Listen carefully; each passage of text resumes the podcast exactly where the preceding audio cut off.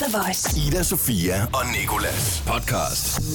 Dagens podcast fra tirsdag den 25. juni. Jeg hedder Nikolas. Jeg har været ude i Nita Sofia i dag, for hun desværre er syg. Men jeg har været med en anden kvindelig person. Det er Ditte Charles, der er chefpsykolog for Psykiatrifonden. Og hun har været med, fordi jeg gerne har ville tale om ensomhed. En øh, følelse, der er rigtig tabubelagt, i hvert fald at tale om her i landet. Og det er også et stigende problem, både hos unge og hos ældre mennesker. Det er det, det meste af podcasten handler om i dag. Faktisk det hele. Så rigtig god fornøjelse. Er det ikke det hele? Tak, Lasse. Det var det hele. Og sådan slutter det af, og sådan slutter podcasten af i dag. Der kommer øh, en mere i morgen, efter vi har haft besøg af Skins. Om ikke andet, så kan du også høre det live fra 6 til 10 på The Voice. Det er altså den 26. juni, onsdag, at det kommer til at ske. Så hvis, du, hvis det er efter onsdag, så kan du høre det som podcast. The Voice. Ida, Sofia og Nikolas. Jeg er ikke alene. Jeg har Ditte Charles med mig. Chef, psykolog for Psykiatrifonden. Sikke et CV, var. Det er godt nok noget af en titel. Jeg vil også være chef radiovært på The Voice. Det tror jeg, jeg vil ud- selvudnævne mig til nu. Du er med os, fordi uh, vi taler om ensomhed i dag. Ja. Jeg vil bare gerne lige spørge dig, hvad er forskellen præcis på at være alene og på at være ensom? Ensomhed, det er, når man er ufrivilligt alene. Altså, øhm, faktisk så nogle gange kan man sige, hvis, man, hvis der er opsagt til, at man skal sidde alene hjemme en lørdag aften, så er det værd, at der er nogen, der ringer og spørger, hvad, øh, hvis man er heldig, at der er nogen, der ringer og spørger, skal du ikke med ud og have en øl, eller der er en invitation. Man finder ud af, at jeg vil en, og man sad måske egentlig og følte sig ensom. Så øh, lige pludselig var der et tilbud, men man vil egentlig hellere blive hjemme. Og så kan det være, at man siger nej tak og bliver hjemme, og lige pludselig så er man ikke så ensom længere, fordi man lige pludselig havde en anden mulighed. Mm. Så det er øh, ordnet set det der med, øh, om man selv har valgt det. Øh, og så en ting, jeg har i forhold til ensomhed, som jeg synes er vigtigt også at have i mente, det er, at ensomhed handler også nogle gange om, hvem vi er sammen med, når vi er alene med os selv. Altså, om vi er hårde ved os selv, øh, eller om vi er rare ved os selv, og giver os selv plads til at være de mennesker, vi nogle gange er. Øh, men også, at man har den der oplevelse af, og mulighed for, at man kunne gøre noget andet end at sidde selv. Så den selvvalgte alenehed er væsentligt forskellig fra oplevelsen af ensomhed. Ja, det kan jeg så godt følge, det der med, når jeg sidder hjemme og tænker, ej, hvor vil jeg bare gerne være alene hjemme nu, øh, så har jeg det bedst, hvis jeg ligesom har aflyst en aftale, eller der er nogen, der sådan spurgt, Ja. skal du ikke med ud, og jeg så siger, ikke i dag, fordi så ved jeg, ah, okay, der er nogen, der faktisk gerne vil hænge ud med mig, hvor hvis jeg endelig bare sådan vælger at skal være alene hjemme, og, øh, og der ikke er nogen, der kontakter mig, eller jeg kontakter ikke andre, så kan jeg højst sådan der holde det ud en enkelt dag, så Ja. tænker jeg også sådan der, nu skal jeg også lige ud og holde nogle forhold ved lige, fordi jeg er bange for at blive ensom. Ja. Jeg er ikke sådan rigtig ensom, men jeg er virkelig bange for det. Ja. Altså, jeg har en stor frygt omkring min, og jeg ved ikke hvorfor, men den er meget specifikt, omkring min polterappen. Det skal jeg fortælle dig senere, hvad det Ja. helt præcis går ud på. Men den Ja. sidder virkelig i mig, og jeg tror, jeg tænker på den sådan tre gange om ugen. Okay, ja. Men det, det var stort et problem er ensomhed i Danmark. Har du nogle tal eller et eller andet? Ja, altså man kan sige, øh, faktisk der er nogle tal, som peger på, at en af de grupper, som oplever allermest ensomhed, det er de 16-29-årige.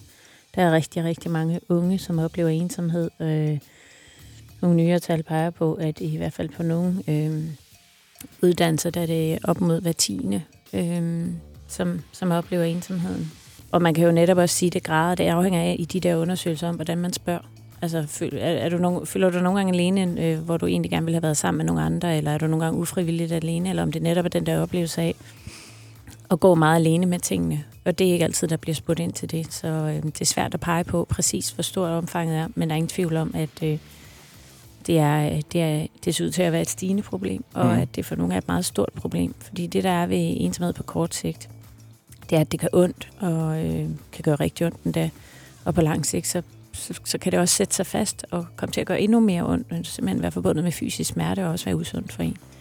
Øh, så, så sådan den, den meget øh, stærke, store ensomhed, det er også noget af det, hvor jeg sådan vil sige, hvis den har bidt rigtig meget fast, og man ikke rigtig har noget netværk, og synes, det er svært at have nogle samtaler med nogen og blive isoleret, der vil jeg sige, at man, det er en god idé at søge noget hjælp. Det kunne være at ringe til, vores, øh, til Psykiatrifondens telefonrådgivning, eller gå på nettet og læse om ensomhed, der, øh, så man bliver lidt klogere på, hvad er det egentlig, hvorfor er det egentlig, jeg har den her smerte med mig, for ensomhed gør ondt.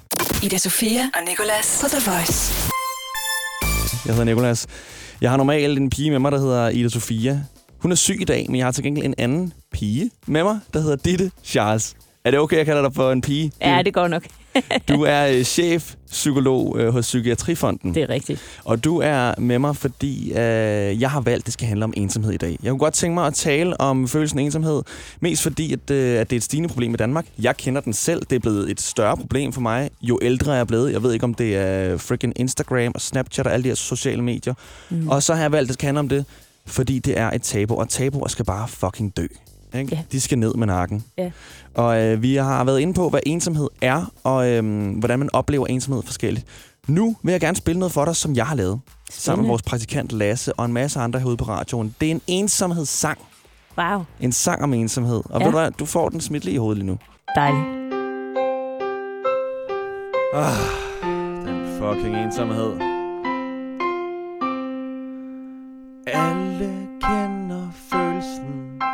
Der hedder ensomhed. Lige fra Anders Bertelsen til hendes kongelige højhed. Den kan krybe ind i dit hoved, om du kommer fra Bornholm, Jylland eller fra Skovshoved. Og når du føler dig ensom, så skal du bare huske på den her fine lille sang. For tal, tal, tal, tal nu ud om din ensomhed. Og hvis det sker, du føler dig alene og ensom, så er vi fandme to. Sådan. Hvad siger du så, Ditte? Jeg siger, det var en fantastisk sang. Det må blive et stort hit her hen over sommeren. Du kan jo tage den med ind øh, på Psykiatrifonden, og Meget så gerne. øh, spille den for dine kollegaer. Yes. Ida Sofia og Nikolas. På The Voice. Der er ensomhed på menuen, og det øh, er fordi, at det er en rigtig lortefølelse, som øh, jeg gerne vil hjælpe med og, øh, og tale om, så vi kan nedbryde det tabu, der er, og, øh, og sige, at man føler sig ensom indimellem. Jeg føler mig ensom. Fuglen derude føler sig ensom. Dronningen føler sig ensom. Alle kan føle sig ensom. Og hende, jeg har på til at grine nu her, det er Ditte Charles, chef psykolog for Psykiatrifonden. Og øh, nu hiver jeg lige vores praktikant med på mikrofonen, fordi Lasse, det skal handle om øh, din eventuelle følelse af ensomhed. Ja, Og det er fordi, at du er flyttet fra Jylland. jeg er flyttet fra Jylland af. Øhm, jeg, jeg, øh, jeg kom jo i praktikophold herover, og det resulterede jo så i, at jeg skulle flytte fra Vardag, som er en lille by i Vestjylland, og til København. Og øh, ja, hjemme i Varde, der havde jeg øh, masser af sociale arrangementer at gå til, masser af venner, hele tiden sammen med, med, folk. Så øhm, det var lidt svært for mig at komme til København, og ikke have sådan rigtig øh, en base, og kunne hele tiden være sammen med nogen, at hele tiden skrive til, eller blive skrevet til. Øhm, og det resulterede i meget til at starte med det her med, at jeg skulle acceptere med at være alene i mange situationer. Det her med, at når du var færdig med arbejde, jamen, så havde du ikke lige nogen øh, kammerater, du hele tiden kunne være sammen med. Øhm, du havde ikke lige nogen, du hele tiden kunne skrive til, eller det ene eller det andet. Så jeg blev nødt til at acceptere ensomheden, men det var bare svært at acceptere. Så det endte også ud med, at mange gange, der sad man sådan lidt derhjemme og tænkte, hvordan skulle man nogensinde komme videre? Øh, altså, det Ja. her med at, at, Ja. at skabe sig en omgangskreds Ja. øhm, for at komme ud af ensomheden.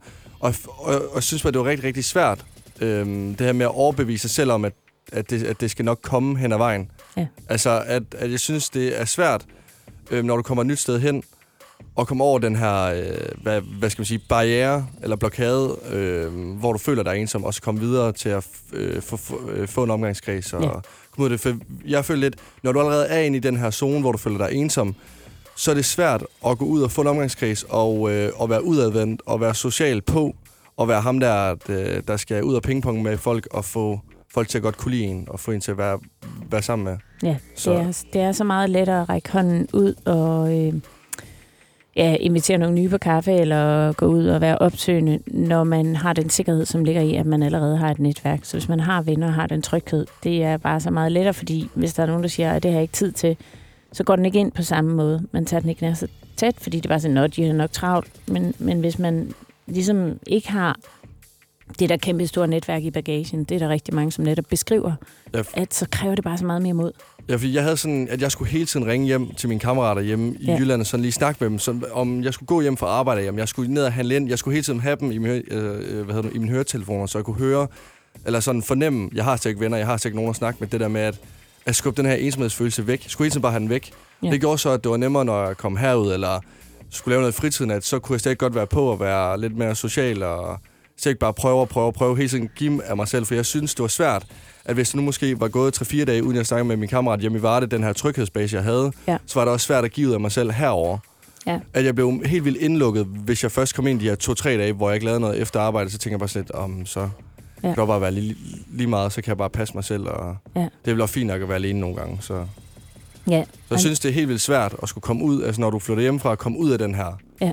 Øh, at det er vigtigt. Jeg følte i hvert fald, det var vigtigt, at, at jeg stadigvæk holdt fast i mine gamle øh, hvad hedder det nu, kammerater og snakke med dem, så det kunne hjælpe mig til at komme med ud herover.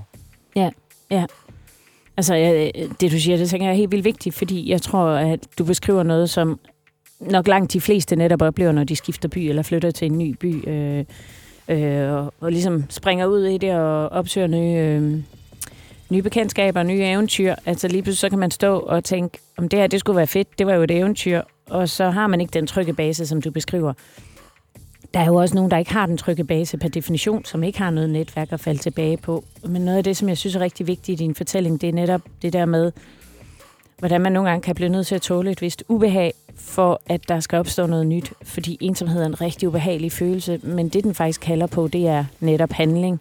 Hvordan er det, jeg begynder at våge mig ud i livet? Hvordan er det, jeg lærer nogle nye mennesker at kende? Og der er en, en pointe, jeg har i forhold til den der kortvarige ensomhed, det er, hvis du sidder alene, alene hjemme lørdag efter lørdag og tænker, jeg kunne egentlig godt tænke mig, at der skete noget andet, så prøv at lægge en plan for, hvordan kan jeg gøre noget andet? Hvordan kan jeg få nogle nye bekendtskaber?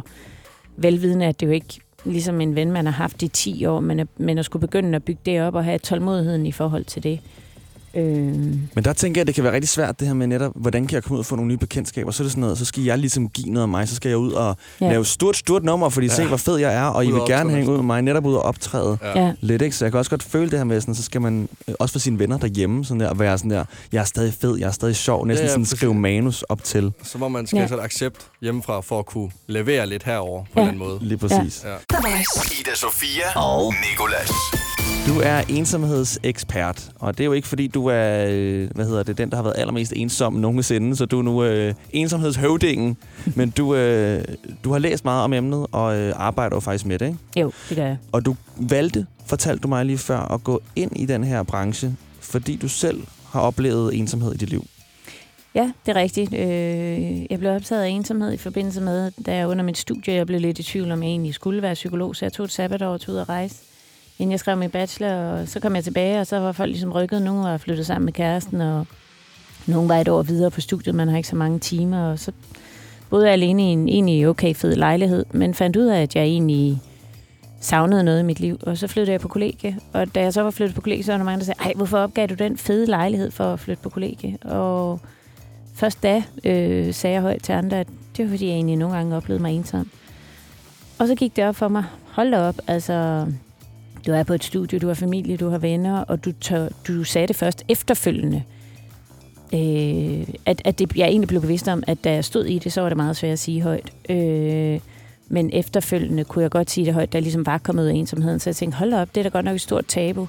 Og hvordan er det så, hvis man har ensomhed når, altså, i en endnu videre udstrækning, hvis man nu ikke lige har nogle venner eller en familie? Så jeg tænkte, øh, det er simpelthen noget, der skal gøres noget ved. Ensomhed, det er alt for tabu i forhold til, at det jo er en helt naturlig følelse. Så jeg tænkte, hvordan øh, kan jeg bidrage til at aftabuisere det? Og så var jeg jo så heldig, at jeg landede i øh, Psykiatrifonden, øh, øh, fik et job der og fik lejlighed til netop at øh, sammen med Psykiatrifonden sætte rigtig meget fokus på aftabuisering, og der kan man sige, at der er sket rigtig meget på området de sidste 10 år. Hvad er det for eksempel? Jamen simpelthen bare det, at vi begynder at tale om det, begynder at tale om det som en helt naturlig følelse, og at man ikke er mærkelig, fordi man oplever ensomhed. Øh, eller, øh, og altså man kan sige, i sig selv er der jo heller ikke noget i vejen med at være anderledes eller mærkelig. Altså det, jeg tror, der er mange, som har sådan en følelse af, okay, hvis jeg er anderledes, så er det også lige med forkert. Og det er også noget af det, som jeg gerne vil sætte fokus på. Det er sådan, man er ikke forkert, fordi man er anderledes, man er bare unik. Mm. Så øh, ja, simpelthen at begynde at tale om det, og få det, få det gjort netop til det, som I også siger. Det er jo sådan, ensomhed er det, man kalder et aversivt signal. Og hvad er så det? Jamen det betyder, at kroppen fortæller dig at en tilstand, der er ubehagelig at være i. Ligesom sult eller tørst. Når du er sulten, så kalder din krop på at spise. Når du er tørstig, så kalder den på at drikke. Og når du er ensom, så kalder den på, at du på en eller anden måde gør noget i forhold til dine sociale relationer, eller i forhold til at føle dig forbundet med andre mennesker. Så det er simpelthen bare, eller bare, det er en følelse, der kalder på handling, men også en, kan blive til en tilstand, som bare gør rigtig, rigtig ondt, som man kan have brug for hjælp til at komme ud af. Så super fedt, I sætter fokus på det. Hvordan oplever du øh, sådan ensomhed nu som voksen, nu når du ligesom er ikke kommet ud af det, men sådan er blevet lidt klogere på emnet? For jeg tænker, Mm. at det stadig kryber sig ind indimellem. Ja, ja den kan da godt øh, komme på besøg en gang imellem. Ikke så meget, og jeg, jeg tænker, at det er også, fordi jeg... Øh, altså, jeg interesserer mig blandt andet for sådan noget buddhistisk psykologi og være med følelsen. Det er meget interessant nogle gange, hvis man giver en følelse lov til at være der fuldstændig, så er det som om, at den nogle gange kan forsvinde. Og så tror jeg også, der er også noget med alderen i forhold til accept og i forhold til, at livet indeholder svære følelser, og at nogle gange kan man godt have en følelse af, at jeg godt bruge nogle i mit liv, men erfaringen med, at svære følelser forandrer sig, og at man møder nye mennesker, og at øh, livet folder sig ud, og det er okay, både op- og nedture. Ida Sofia og Nikolas. På The Voice. Nu vil jeg gerne fortælle, hvornår jeg føler mig ensom. Fordi jeg har faktisk nok mere en rigtig stor frygt for ensomhed. Og det er specielt vedrørende min polterappen. Ja. Og det skal lige sige, jeg er øh, single, har ikke en kæreste, skal ikke giftes, har ikke nogen polterappen i sigte, men hver gang, altså sådan et par gange om ugen, så popper det op i, i mit hoved sådan der, ej, jeg skal også lige have, have sådan der, dyrke nogle af mine venskaber, fordi jeg vil ikke have, at der til min polterappen kun står to lommetyve, altså ude foran, og deres bror, og skal holde min polterappen. Jeg vil gerne have så mange venner som overhovedet muligt, ikke? Og jeg tror lidt, at jeg sådan der, ser min polterappen som sådan, det her, hvor man virkelig ser, hvem der er ens venner. Hvor man virkelig får bedømt, er du ensom, eller er du ikke ensom? Okay, ja. Og øh, så altså, er det forkert af mig at se mine venskaber ud fra, hvor mange der er? Nej, altså, jeg, jeg generelt har jeg det sådan, at jeg tror ikke på det der med, at der er noget, der er rigtigt og forkert. Man har det, som man har det. Vi har det oplevelser, vi har som mennesker. Øh, og det er grundlæggende set okay. Og øh, det, du, det din historie egentlig viser, det er, at vi har alle sammen vores historier om ensomhed og frygten for ensomhed. Fordi vi er mennesker. Mennesker er flokdyr. Vi har brug for et tilhørsforhold. Og det er jo også derfor, at, at, at ensomhed er der som det der signal, der kalder på kontakt og hele tiden minder os om at pleje vores relationer.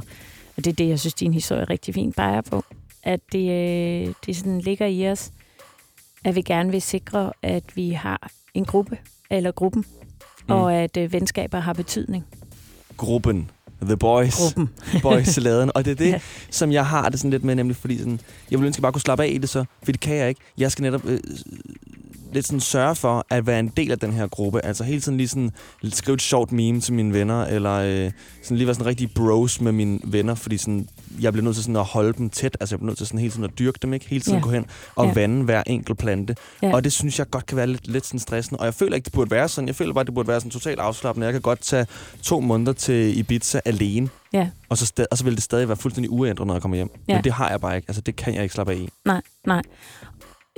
Altså, nu er jeg jo i forhold til, jeg er lidt gammel. Ah. og jeg tror, øh, jeg tror, du peger på et fænomen, som rigtig mange unge øh, har kvæg, at de er vokset op med de her sociale medier og øh, likes og Facebook, Instagram, Twitter, hvad det alt sammen hedder. Hvor det på en eller anden måde er, at vi spejler os i noget ydre, og hvor mange likes der kommer ind. Og jeg, jeg øh, kunne rigtig godt tænke mig, at der kom en modtendens, som handlede om, at det er super fedt, hvis man kun får tre likes, øh, frem for 1000 likes. Øh, fordi vi begynder at se på, det vigtigste for mig, det er den der oplevelse af, at jeg har nogen, jeg kan, regne, jeg kan regne med, og som virkelig er der, uanset hvad. Og hvor jeg godt tør sige, når det er, jeg føler mig forkert, eller angst, eller bange, eller der er noget, der er svært i livet, eller jeg har, jeg har kikset fuldstændig, eller der er noget, jeg er flov over, eller sådan noget. Og øh, det, det, øh, jeg tror, det ligger til os alle sammen, at, at vi kan ikke lade være lige at skæve til det der med, hvor mange likes. Mm. Og nogle gange er man nødt til at udfordre sig selv i forhold til at ture og lige at prøve det der med, hvad sker der egentlig, hvis ikke jeg gør det?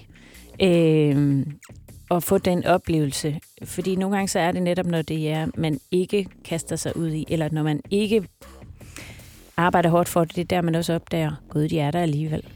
Ja. Øh, Ja, men det, men det er netop fordi, man ikke har den her børnene i bullerby-agtige tilstand, hvor man bare lige cykler ud, og så mødes man lige nede på Ja. gadehjørnet. Ikke? Jo. Det er jo netop bare sociale medier, og lige før Jo. bare det, vi har skrevet sammen i gruppen, det er, så har vi hængt ud. Men så Ja. kommer der mere an på sådan, hvem har været, altså er der en, der har været mindre aktiv? Hvis du bare sådan har har lænt dig passivt tilbage, eller gud forbyde det, slukket samtalen, og lige meldt ud, fordi, for, for, for, fordi du ikke overgår alt det der ding, ding, ding, ding Ja. ja. Ja. beskeder, så er det netop, at jeg føler lidt sådan, så har jeg mistet noget, så har jeg mistet point, fordi det alt sammen er point, vi måler efter. ja, Det kan ja. godt være de her sociale medier, og det er tavledatter at gå ind i dem, for du ved godt, at vi alle sammen er så sindssygt afhængige af dem. Altså. ja, sorry. Kernefamilie, regnbuefamilie eller selvvalgt familie. Uanset hvilken familie I er, gør ASE arbejdslivet lidt lettere. Få én fagforening for hele familien til kun 99 kroner om måneden. Og se den ekstra rabat, du kan få på ase.dk. Disney Plus har mere, end du forventer. Bare husk at sætte din profil til 18 plus. Så kan du streame en masse film og serier kun for de voksne. Stream episk action i den kritikerroste serie Shogun. Og bliv en del af glamouren i Vanderpump Villa. Stream Alien-filmene, hvis du tør. Stream alt dette og meget mere for kun 49 kroner per måned. Disney Plus. Mere, end du forventer. Abonnement kræves 18 plus. Oyster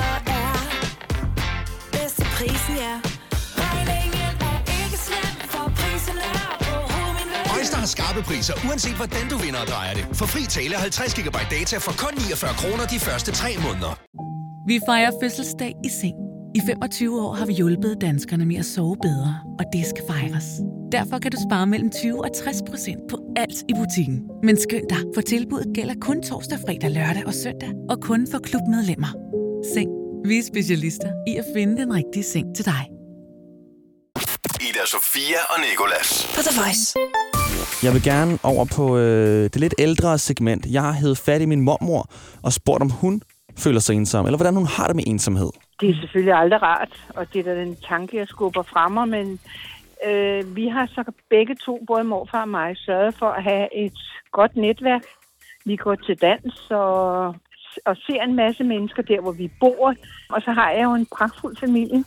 Det er jeg helt sikker på, at I vil kunne hjælpe os over, hvem af os, der blev alene. Så selvfølgelig også sørget for, at vi kan klare det økonomisk.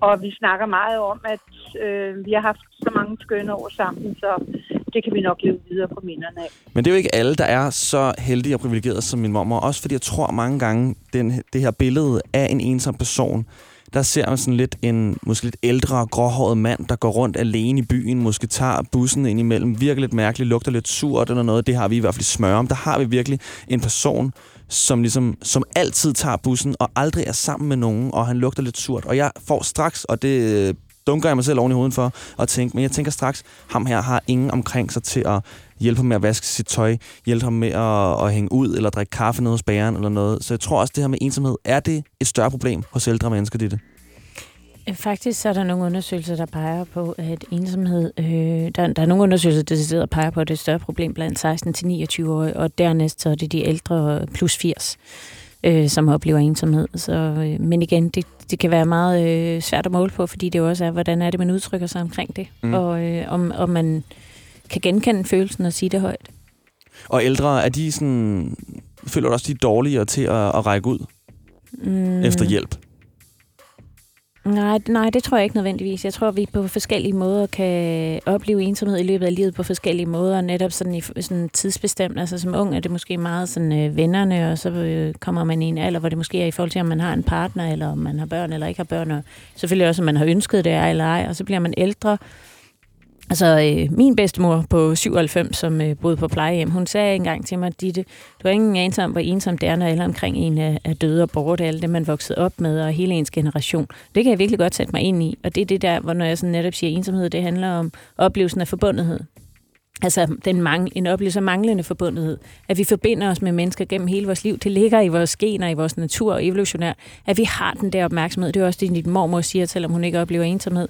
At, at, at selvfølgelig øh, tænker hun der over det. Og det tror jeg, at følger med alderen, man måske kan opleve frygten for at miste øh, på andre måder. Men frygten for at miste kan være mange ting. Det kan jo netop også være, at man har venner, hvor man er bange for at miste vennerne. Øh, eller, øh, altså der er jo også den svære ensomhed, hvor man sådan kan sige, at man ikke har fået nogen venner, og det kan være, at man er vokset op i et hjem, hvor man ikke har talt så meget om følelser, og man er svært ved at sætte ord på følelserne. Og der vil jeg helt klart sige, at hvis man er havnet i den fastlåste situation, hvor ensomheden den bare har bidt sig fast, og det gør bare ondt, og man ved ikke, hvor man skal starte, helt klart til vil jeg anbefale, at man griber telefonen og enten ringer til Psykiatrifondens telefonrådgivning, eller går på nettet og ind på Valentinens hjemmeside og Du lige hurtigt name droppe telefonnummeret til Psykiatrifonden, bare lige så vi har Det den. kan du tro, jeg kan. Det er 39 3 gange 25 og I er meget velkommen til at ringe derude. 39 3 gange 25 det lyder som et flyttefirma.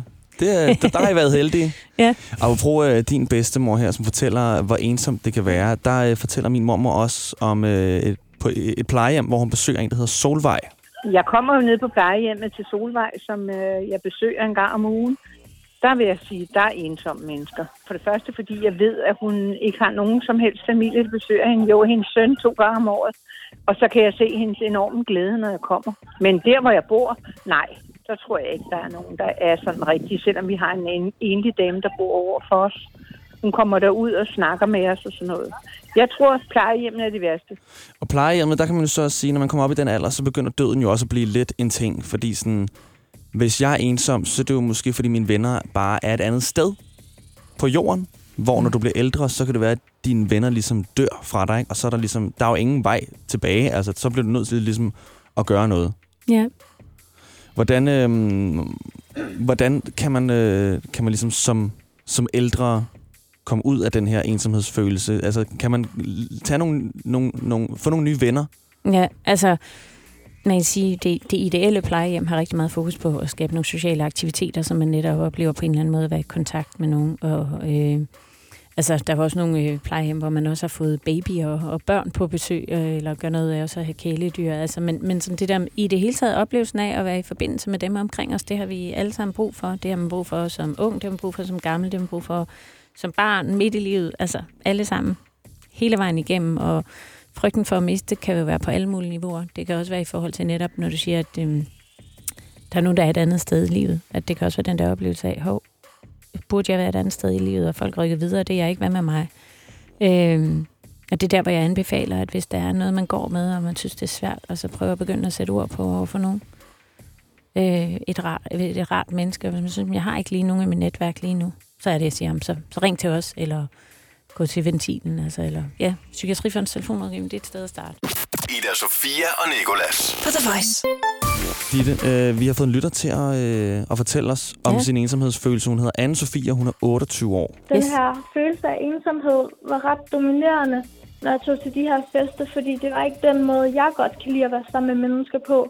Når man er til fester, synes jeg hurtigt, det kan blive overfladiske relationer, hvor man ikke måske klikker med folk, eller føler, man er en del af, af snakken. Og de her fester, som anne Sofie hun taler om, det er fester på universitetet. Hun har lige noget mere, hun gerne vil fortælle dig, inden uh, vi kan tale om det. Det er jo ikke, fordi ens, ens venners selskab ikke er nok, men det handler om, at jeg i hvert fald ikke altid føler, at jeg er en del af en gruppe, eller at jeg ligesom er en, man har lyst til at være sammen med. Og det kan lidt blive set som en kritik, hvis man siger det til ens øh, klasse eller ens venner. Og så er det dig, Ditte. Yep. Kan du, øh, kan du genkende det her, øh, ja. som anne Sofie hun oplever fra andre cases, du har haft før? Ja, helt klart. Øh, og øh, man kan sige, hun er faktisk heldig i den forstand. Hun står ved sig selv. Hun siger det højt. Og det er første skridt til, hvis man oplever ensomhed. Det er netop at stå ved sig selv og sige, "Mm, jeg har det, sådan på den, jeg har det på den her måde, og at man ikke er forkert, fordi man har det på en given måde. Og jeg tænker også, det er rigtig vigtigt, at der er nogen som hende, der står frem, fordi der er rigtig mange, der har det ligesom hende. Og så man ikke bare tænker, at man skal være på en bestemt måde for at være rigtig. Tværtimod, altså man siger, øh, nogle er mere indadvendte end andre, og har måske faktisk ikke lyst til det der sociale liv. Lad os nu bare sige det højt, at sådan er det. Øh, men første skridt til netop så at bonde med nogen, der er ligesom en selv, det er, at man kan sige, ja, jeg er måske ikke en stor festperson på den måde, som det er på universitetet, men jeg kan lide at fest på en anden måde. Altså at finde ligesindet, det er noget af det, der er med til at opløse ensomhed. Nogen, der øh, godt kan genkende, hvordan man har det i forskellige situationer. Og det er også derfor, sådan uddannelser, det er sådan en svær ting. Ikke? Nu har jeg været på rigtig mange uddannelser. Ja. Øh, og det her med, at man går jo faktisk derind for ligesom at lære noget og få en uddannelse, man kan trække videre med sig i livet. Men der kommer bare, altså det kommer til at være 70% socialt liv og 30% uddannelse. Specielt i starten, som jeg også tænker, at Sofie hun oplever her med sådan der, arbejdet ligger jo egentlig i at få venner, som du ved, du skal bruge senere i gruppearbejde, og man gider ikke have en lortegruppe med folk, man ikke kender og ikke kan med og sådan noget. Så det er jo bare ikke rigtig en uddannelse. Det er sådan en slags øh, venneuddannelse. Det er sådan en slags vennemission, øh, mission, du er på. Mm. Derfor Mm. det, det kan være super stressende. Du oplevede det selv, dengang du var startet på dit studie, og skulle flytte fra din lejlighed, ikke sandt? Jo, altså det var dengang, jeg tog et sabbatår og kom på tværs af det hele, og sådan oplevede mig netop uden for kontekst. Det er alle, som mennesker er vi bare optaget af tilhørsforhold, og hvis vi kommer ind i en ny gruppe, og der ligesom ikke er etableret netop venskab eller noget nu, så vil alle være søgende i forhold til, hvordan hører jeg til her, og hvad, hvordan øh, finder jeg min plads her, og hvem er jeg i hele det her? Og netop som du siger, det kan komme til at tage sig, optage så meget energi, at man øh, nærmest fokuserer mindre på studierne. Mm. Mm. Altså allerede for, dengang jeg læste øh, for godt øh, 20 år siden, der lavede vi sådan en frafaldsundersøgelse ved Aarhus Universitet, hvor vi netop kunne se, at ensomhed det har enormt stor betydning i forhold til, at der er nogen, der falder fra deres studie eller uddannelse, eller øh, deres praktik, eller, eller hvad det er. Fordi hvis man ikke man føler, man hører til, så er det ikke så rart at være der. Så vil man ja, søge væk. Det er bare ikke rart at opleve, at, øh, at man føler sig udenfor. Hvilken tankegang, Ditte, vil du øh, råde Anne-Sophie til ligesom at have? Hvilken tankegang hjalp dig igennem din ensomhedsfølelse? Jamen, altså som jeg siger, jeg synes netop, hun er super sej, fordi og hun er, altså det der med at stå ved sig selv, sådan her har jeg det, sådan her er jeg, og det er mig, og take it or leave it, altså det er jo ikke det, hun siger. Hun siger jo netop det, som, som vi alle sammen kan genkende til, det er, eller de fleste af os i hvert fald, vi bliver påvirket af, hvordan andre oplever os. Vi bliver påvirket af sådan at vurdere måske, øh, hvordan tager de egentlig imod mig, når jeg siger det her. Og det er jo der, hvor jeg i den grad opfordrer til, at hvis man går alene med noget, og egentlig ikke rigtig ved, hvordan man kommer ud med det, så øh, prøv at se, om man kan spare noget mod op, og starte med at henvende sig til et, et andet menneske. Sådan, har du det egentlig også på den her måde? Og, Altså bare når man starter på en uddannelse, øh, 99 procent de har tænkt over, hvad de skal have på den første dag, og er lidt nervøs og har lidt ondt i maven, og er lidt bange ved tanken, og hvordan skal det gå? Og bare det at sige det højt, hey, vi er alle sammen bange for, hvordan vi lige falder ind i gruppen, og nogen, for nogle er det mere svært end andre. Det afhænger også af, hvor netop øh, udadvendt man er, øh, eller også hvilke erfaringer man har gjort. Så hvis man har nogle virkelig negative erfaringer, såsom mobning for eksempel, så er det jo klart, så mister man noget tillid til andre mennesker, og til at det godt kan være anderledes et andet sted. Men det kan det. Det kan det virkelig. Øh, nogle gange har man brug for nye oplevelser for at finde ud af, at hvis man havnet i en rigtig træls sted før, at så findes der andre steder, øh, man kan gå hen og netop og skabe nye oplevelser og genopbygge tilliden til, at der findes gode mennesker derude. Ida Sofia og Nikolas. På The Voice. Nu skal vi høre fra øh, en gut, der hedder Stefan, som er lidt yngre. Han er 18 år. når man ikke føler sig, at man kan...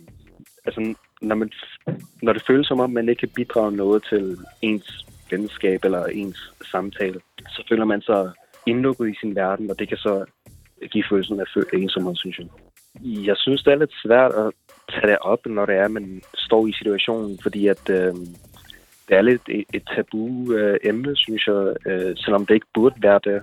Og derfor er vi jo med til at trække det op nu, fordi det kan være lidt svært at tage op i situationen. Ikke sandt, Ditte? Jo, lige præcis. Og det her med, at Stefan han, øh, han kan føle, hvis han ikke siger noget, eller ikke har noget at byde, altså byde ind med i venskabet, så er det, han føler sig ensom. Men så er det nok mere frygten for at blive ensom, fordi man måske er bange for, at ens ven så ikke har brug for en, eller ikke kan lide en, eller ikke kommer til at kunne ville være sammen med en i fremtiden.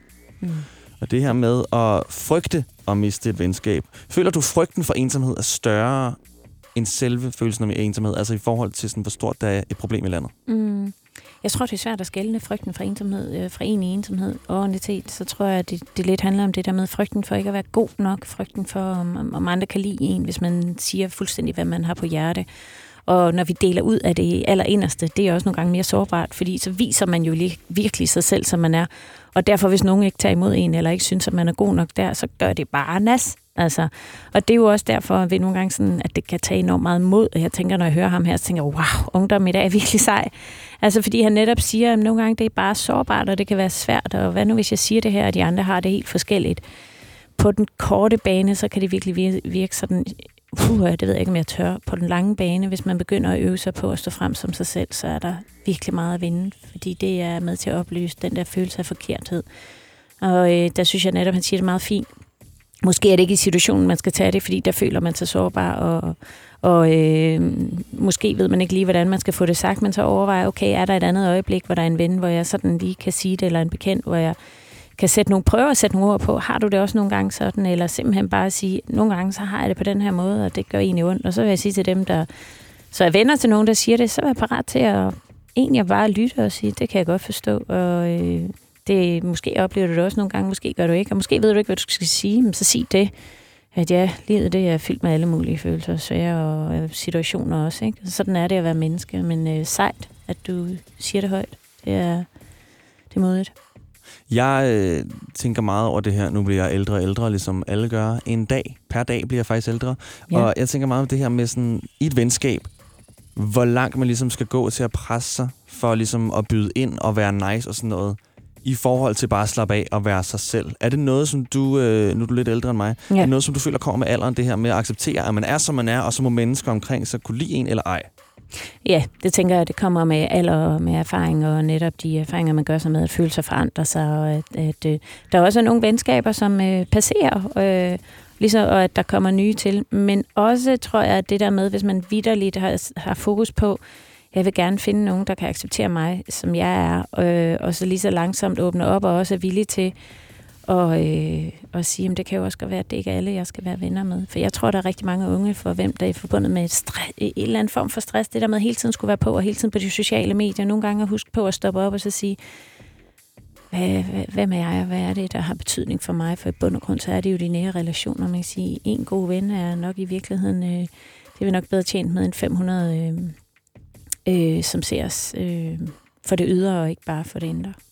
Kan man sige, Ditte, at, øh, at selvaccept på en måde er ensomhedsmodstander?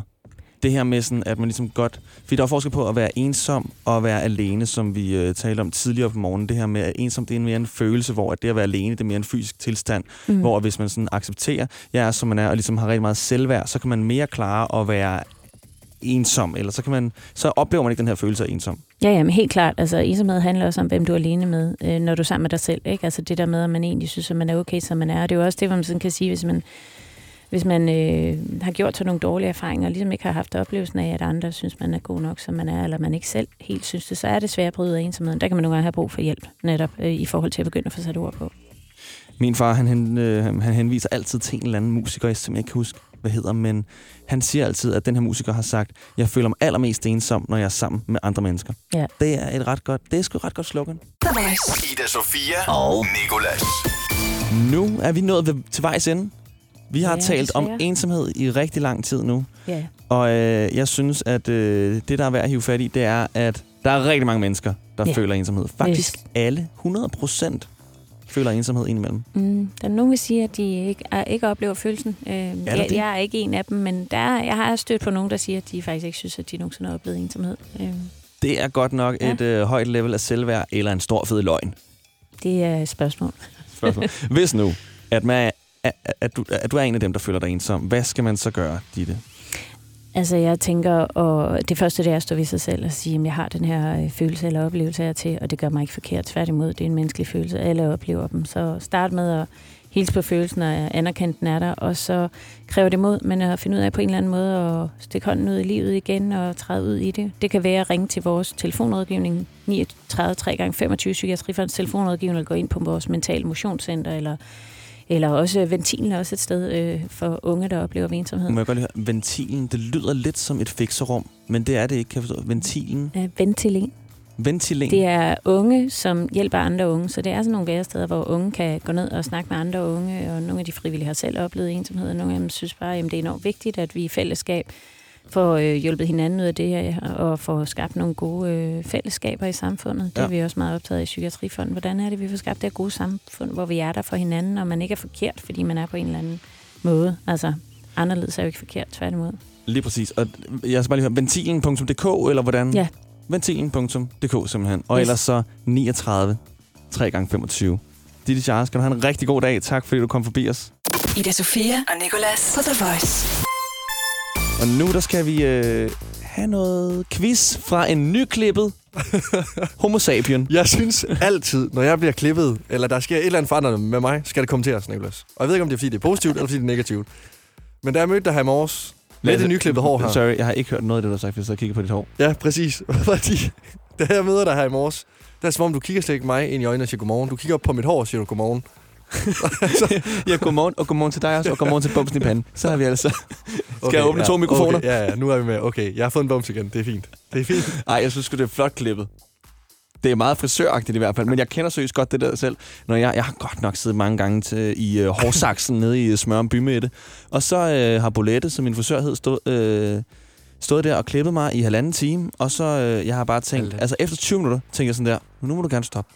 Ja, ja, og så klipper man bare videre og videre og videre, indtil til sidst bare ligner Tintin på en prik, selv hvor Tintin vil sige, det er lige stridt hår nok, det, er det ikke det der? Det, Og så spørger han mig efterfølgende, er du tilfreds? hvad skal jeg sige? Ja, Hvad har du tænkt dig at gøre, hvis jeg sagde nej? Der er jo ikke nogen, der siger, nej, jeg vil gerne have sat det her hår her på igen. og så, okay, okay, så fikser vi det. Nej, det er simpelthen så sandt. Men jeg synes, det er øh, flot klippet, især til en pris af 140 kroner. Tak skal du have. Jeg er også, øh, jeg er også tilfreds. Nogenlunde. Om, om ikke andet ser det godt ud om nogle dage. Lasse, jeg vil gerne have en 1 ud af 3 quiz nu. Ja, øhm, jeg har fundet tre facts, og du skal så finde den falske fact ud af de tre. Hvad er nogle facts her? Og den første, det hedder, at... Du blev øh, klippet, det er sandt.